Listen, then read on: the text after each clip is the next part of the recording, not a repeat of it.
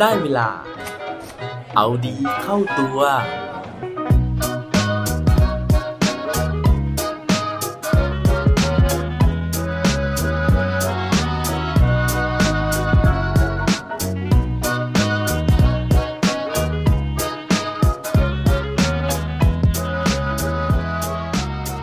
เรื่องเล็กๆอะไร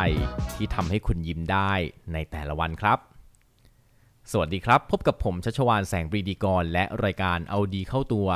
รายการที่จะคอยมาหมั่นเติมวิตามินดีดด้วยเรื่องราวแล้วก็แรงบันดาลใจ เพื่อเพิ่มพลัง แล้วก็ภูมิต้านทานในการใช้ชีวิตให้กับพวกเราในทุกๆวัน ผมเชื่อว่าเรื่องหนึ่งนะฮะที่ผมพูดถึงบ่อยมากนะครับ แล้วก็ถือว่าเป็นเคล็ดลับในการทำให้ชีวิตของเราทุกคนเนี่ยมีความสุขได้นะฮะก็คือการที่เรามองเห็นคุณค่าของเรื่องเล็กๆ ที่เกิดขึ้นในแต่ละวันนะฮะ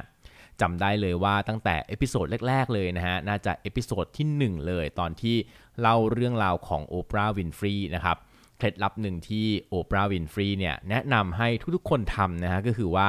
ในแต่ละวันให้เราจดบันทึกเรื่องเล็กๆ ที่เป็นเรื่องดีๆ ที่เกิดขึ้นในแต่ละวันนะฮะซึ่งสิ่งนี้แหละนะครับมันจะเป็นการสะกดจิตนะฮะแล้วก็ทำให้เราเนี่ยรู้สึกนะครับว่าวันทั้งวันนั้นเนี่ยมันเป็นวันดีๆ ซึ่งตัวผมเองนะฮะก็เอาเรื่องนี้เนี่ยมาใช้กับน้องๆในทีมที่บริษัทด้วยนะฮะโดยการที่ในแต่ละวันเนี่ยเราจะเริ่มต้นวันด้วยการเล่าถึงเรื่องราวดีๆ ที่เกิดขึ้นในวันที่ผ่านมานะฮะหรือว่าเรื่องราวดีๆที่เกิดขึ้นในเช้าวันนั้น หรือเป็นเรื่องนะฮะที่เขาเนี่ยอยากจะขอบคุณใครสักคนหนึ่ง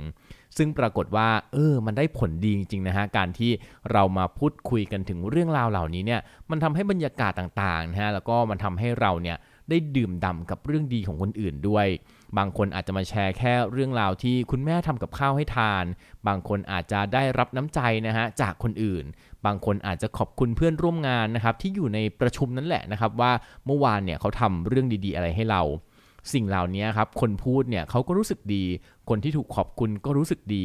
เราเองนะฮะเป็นคนที่ไม่เกี่ยวข้องกับเรื่องราวของเขาเลย ก็รู้สึกดีเหมือนกันนะครับ มันก็เลยทำให้บรรยากาศโดยรวมเนี่ยมันดีไปหมดนะฮะ วันนี้นะฮะผมก็เลยมีอีกเรื่องราวเรื่องราวหนึ่งนะฮะที่จะมาตอกย้ำนะฮะว่าบางครั้งเนี่ยสิ่งที่มันยิ่งใหญ่นะฮะมันอาจจะไม่จำเป็นต้องใช้ความพยายามมากนะฮะมันแค่มองไปรอบๆตัวนะฮะมองจากสิ่งใกล้ตัวนี่แหละนะครับ เราก็สามารถพบสิ่งที่เราอาจจะมองหามาทั้งชีวิตก็เป็นไปได้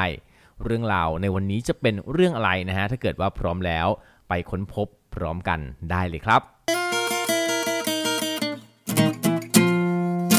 เรื่องราวในวันนี้นะฮะจริง ๆ แล้วเนี่ยไม่ได้เกี่ยวกับเรื่องของปรัชญาความสุขแต่อย่างใดเลยนะฮะแต่ว่าเป็นเรื่องที่เกี่ยวกับเทคโนโลยี แล้วก็วิทยาศาสตร์ซะด้วยซ้ำนะครับนั่นก็คือเรื่องราวของการทดลองนะฮะหรือว่าค้นคว้าหานวัตกรรมนะฮะเพื่อที่จะ เรียกว่าต่อสู้กันนะฮะในสงครามเรื่องของอวกาศนะครับนั่นก็คือการต่อสู้ระหว่างนาซานะฮะซึ่งเป็นเจ้าสังเวียนเลยนะฮะในเรื่องของการบุกเบิกอวกาศนะครับแล้วก็อีกค่ายหนึ่งนะฮะในอดีตเนี่ยก็คือรัสเซียนั่นเองนะฮะที่เป็นมหาอำนาจด้านอวกาศเหมือนกันนะครับโดยที่เนื้อหาในวันนี้นะฮะผมเนี่ยได้มาจากนิตยสารมติชนสุดสัปดาห์นะครับ ซึ่งเขียนบทความนี้นะฮะโดยคุณจักริดศิริลินนะครับ เขาเนี่ยได้เล่านะฮะว่าโอ้โหเมื่อก่อนเนี่ย สหภาพโซเวียตนะฮะหรือว่ารัสเซียเนี่ยเขาเป็นมหาอำนาจจริงๆนะฮะไม่ว่าจะเป็นเรื่องของการที่เขามีนักบินอวกาศคนแรกนะครับเขามีการสร้างเฮลิคอปเตอร์เป็นคนแรกนะฮะมีการส่งสุนัขที่ชื่อว่าไลก้านะครับขึ้นไปสู่ชั้นบรรยากาศเป็นสุนัขตัวแรกนะฮะยูริกาการินนะฮะอย่างที่เมื่อกี้บอกนะครับว่าเป็น มนุษย์คนแรกเลยนะฮะที่ขึ้นสู่อวกาศนะครับแล้วก็ดาวเทียมดวงแรกของโลกนะฮะเราก็คุ้นชื่อกันดีกับชื่อที่มีชื่อว่าสปุตนิกหนึ่งนั่นเองนะฮะยังไม่หมดนะฮะเพราะว่าความล้ำของรัสเซียเนี่ยเขาบอกว่ายังมีเรื่องราวของนักบินอวกาศชาวรัสเซียคนแรกนะฮะที่ได้ก้าวเท้าจากยานอวกาศออกสู่นอกโลกนะฮะที่มีชื่อว่าอเล็กซีเลโอนอฟนะครับยานสำรวจดวงจันทร์ลำแรกนะฮะที่ได้สัมผัส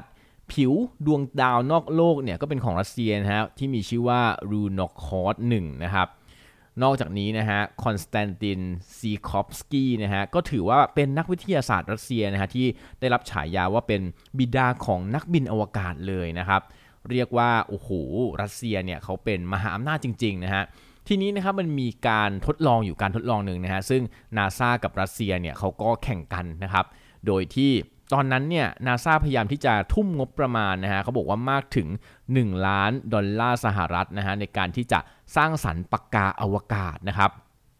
ตอนนั้นเนี่ยมีการลองผิดลองถูกซ้ำแล้วซ้ำเล่าเลยนะฮะ เพื่อที่จะสามารถสร้างปากกาที่สามารถเขียนได้ในอวกาศ ซึ่งมีสภาพไร้แรงโน้มถ่วง เพราะว่าถ้าเป็นปากกาทั่วไปครับไอตัวหมึกเนี่ยมันเป็นของเหลว ซึ่งพอมันเป็นของเหลวเนี่ยมันก็จะลอยถูกไหมฮะมันจะไม่ตกลง มันทำให้ปากกาที่มีน้ำหมึกเนี่ยครับไม่สามารถที่จะเขียนได้บนอวกาศจริงนะฮะทีนี้นะครับในสภาพไร้แรงโน้มถ่วงแบบนั้นนะฮะ การที่เขาเนี่ยจะต้องออกแบบนะครับในการที่จะสามารถควบคุมน้ำหมึกของปากกาให้ไหลออกมาได้อย่างสม่ำเสมอเนี่ยจึงเป็นเรื่องที่ท้าทายอย่างมากนาซาเนี่ยโกหูสารวนกับการคิดค้นปากกาอวกาศอยู่ตรงนั้นนะฮะในขณะที่วงการอวกาศของรัสเซียนะฮะได้ทำการฉีกหน้านาซานะครับด้วยการนำเสนอนวัตกรรมที่เรียบง่ายนะฮะแต่ว่าสร้างความฮือฮาได้เป็นอย่างมากเลยนั่นก็คือ รัสเซียเขานำเสนอว่า ก็ในเมื่อจะขึ้นไปบนโอกาสนะฮะน้ำหมึกมีปัญหา ก็ไม่ต้องใช้น้ำหมึกสิ ไม่ต้องใช้ปากกาสิ ใช้ดินสอแทนไหมล่ะ ตอนนั้นเนี่ยทั่วโลกตกใจหมดเลยนะฮะว่าเฮ้ยปัญหาที่มันแบบดูเป็นเรื่องยากแบบนี้เนี่ยมันแก้ปัญหาได้ด้วยโซลูชันนะฮะหรือว่าคำตอบเนี่ยที่มันง่ายแล้วก็แบบโอ้โหเรียกว่าเรียบง่ายมาก ๆเลยนะฮะ ถึงแม้ว่าหลายฝ่ายนะฮะจะพยายามที่จะออกมาชี้จุดอ่อนนะฮะว่าจริง ๆ การใช้ดินสอเนี่ยมันไม่เหมาะสมนะครับ เพราะว่ามันอันตรายคือมันเขียนได้จริงนะฮะแต่ว่ามันอาจจะก่อให้เกิดอันตรายได้อย่างแรกเลยก็คือว่าดินสอแหลมๆเนี่ยเวลาที่มันลอยนะฮะมันอาจจะพุ่งใส่นักบินได้ ในขณะที่ปากกาเนี่ยมันมีปลอกนะฮะหรือว่ามันมีตัวที่กดนะครับกดปิดนะฮะก็สามารถที่จะช่วยลดอันตรายได้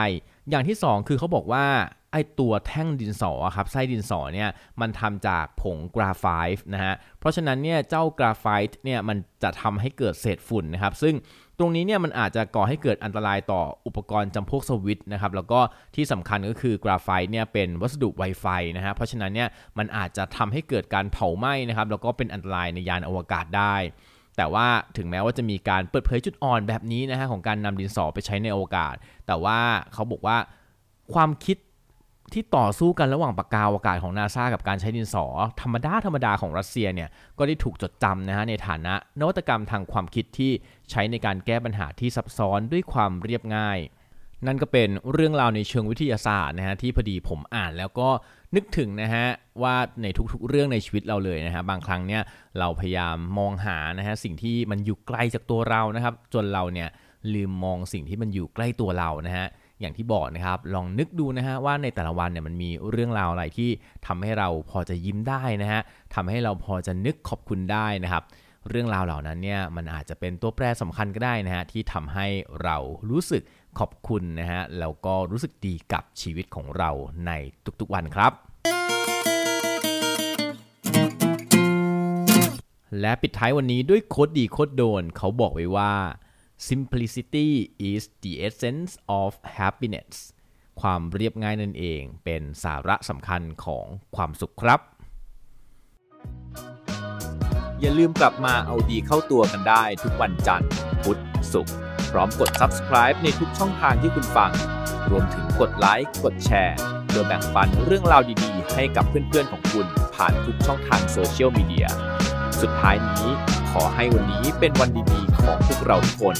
สวัสดีครับ